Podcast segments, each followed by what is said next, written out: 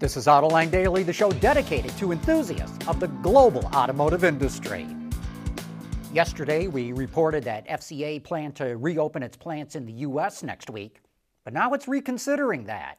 The Wall Street Journal reports that GM and Ford will reopen their U.S. plants on May 18th, and FCA will probably go along with that. The UAW is opposed to opening plants too early, and the state of Michigan where the Detroit Three have their headquarters and many plants, still has a stay at home order until May 15. Even so, the UAW told local union leaders to start talking with local management to explore ways to safely resume production. We hear that behind the scenes, the Detroit Three are putting enormous pressure on their suppliers to get back to work next week so there are enough parts for assembly lines to resume production the week after that. Officially, however, the automakers say they have no date set to resume production and they encourage everyone to stay home. Tesla was planning to reopen its plant in Fremont, California this week, but health authorities in the area put a stop to that. They're maintaining their stay at home orders until at least May 3, Tesla ran into problems with the same health authorities back in March when it tried to keep its plant running. Those authorities in the San Francisco Bay Area were the first in the United States to issue a stay at home order, and it's been credited with greatly limiting the spread of COVID 19. General Motors took early steps to slash spending and raise extra cash, but obviously that wasn't enough. Yesterday, it announced it's eliminating its dividend and will stop buying back its own stock shares. And it's extending a $3.6 billion revolving credit agreement until at least April of 2021. Automakers and suppliers are desperate to resume production and get some revenue coming in because they're burning through cash at a dangerous rate. GM announced that its CEO, Mary Barra, made $21 million last year in total compensation. Not bad but it pales in comparison to what Elon Musk earned.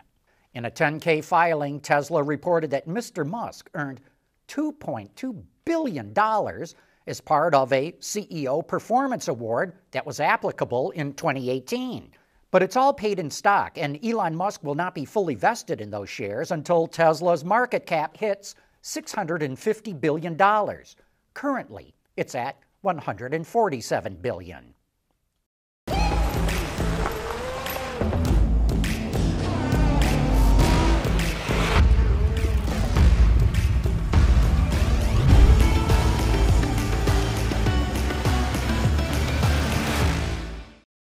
Audi is making a big commitment to electrification. By 2025, it's aiming for electric cars and plug in hybrids to make up 40% of its sales.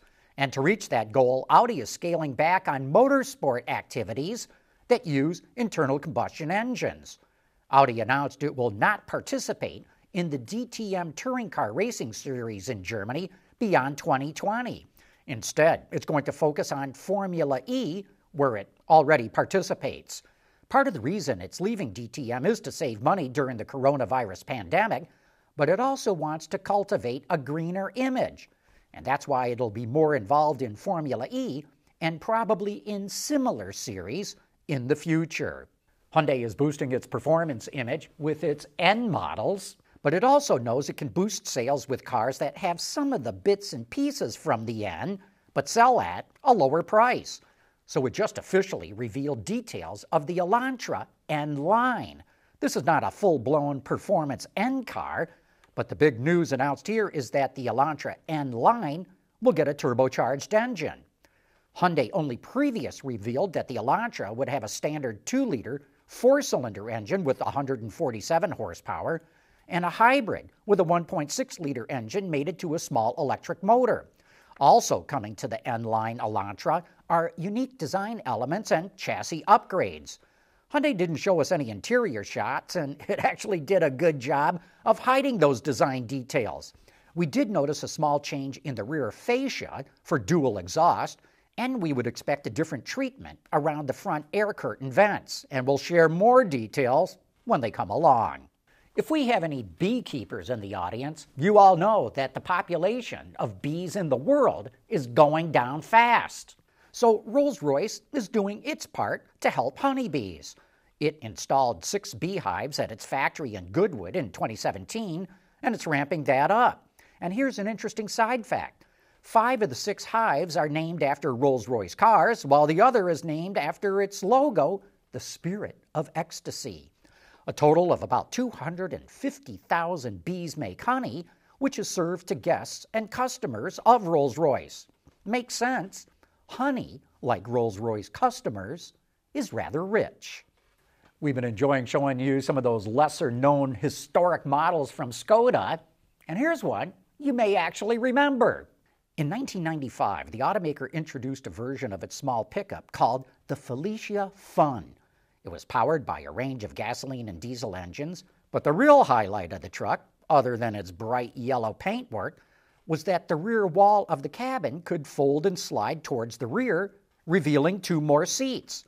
A little more than 4,000 Felicia Funs were made between 1995 and 2000, and Skoda says they've actually become sought after collectibles. AutoLine Daily is brought to you by Bridgestone Tires. Your journey, our passion. The Carrera series of the Porsche 911 is getting a few extra features. A seven speed manual transmission is now offered in place of the standard eight speed automatic. It's only available with the Sport Chrono package, which includes things like torque vectoring, tire temperature monitor, dynamic engine mounts, sport mode, and a track app. There's no extra charge for the manual, but Porsche has not announced what the price of the package is. Another new feature is what they call InnoDrive, which improves the adaptive cruise control. Navigation data is used to calculate the proper speed to travel looking ahead by three kilometers, or nearly two miles. And lastly, Smart Lift will raise the front of the vehicle about 40 millimeters whenever it might scrape the ground. Data is input into the GPS, and the vehicle will automatically raise when it comes to those spots again. IHS Markit did a survey of automakers and suppliers, and they found no surprise that R&D budgets are going to get slashed. That makes us wonder what's going to happen to the vehicles that are already under development. Matteo Fini, the executive director of supply and technology at IHS Markit, explains it all depends on the stage the vehicle is in in the development process. Think of it this way um, you have a big phase that starts uh, from minus 60, 60 months from, uh, from when the vehicle is actually launched, from job one, let's say. Um, and so minus 60 months to minus 24 is essentially when uh, the whole development of that vehicle happens. No? So when they're going to um, first define, uh, you know, which sort of vehicle they want to develop at a high level, you know, styling, initial styling, then moving on to define um, that vehicle more from a technical and engineering standpoint, up to minus 24 months. Of course, each OEM is different, but minus for minus 24 months is when they uh, freeze the design. No.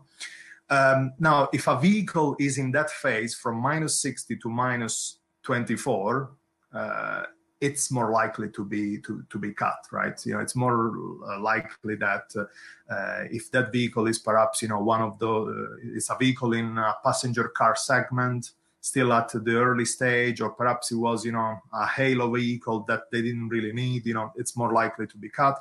Anything that tends to be from design freeze, so that from the famous minus 24 months that I was mentioning to you before, to job one is, you know, more committed because that investment has been uh, um, has been put together, has been deployed, and you know, there's obviously uh, in that phase from minus 24 to job one, you have uh, all of the sourcing activities, so allocating the business to suppliers, making sure that the manufacturing capacity is there, um, the, the, the tooling is there. So again, you know, it's it's quite um, uh, there's been already a certain level of capital deployment, and it's much more difficult to pull out of that.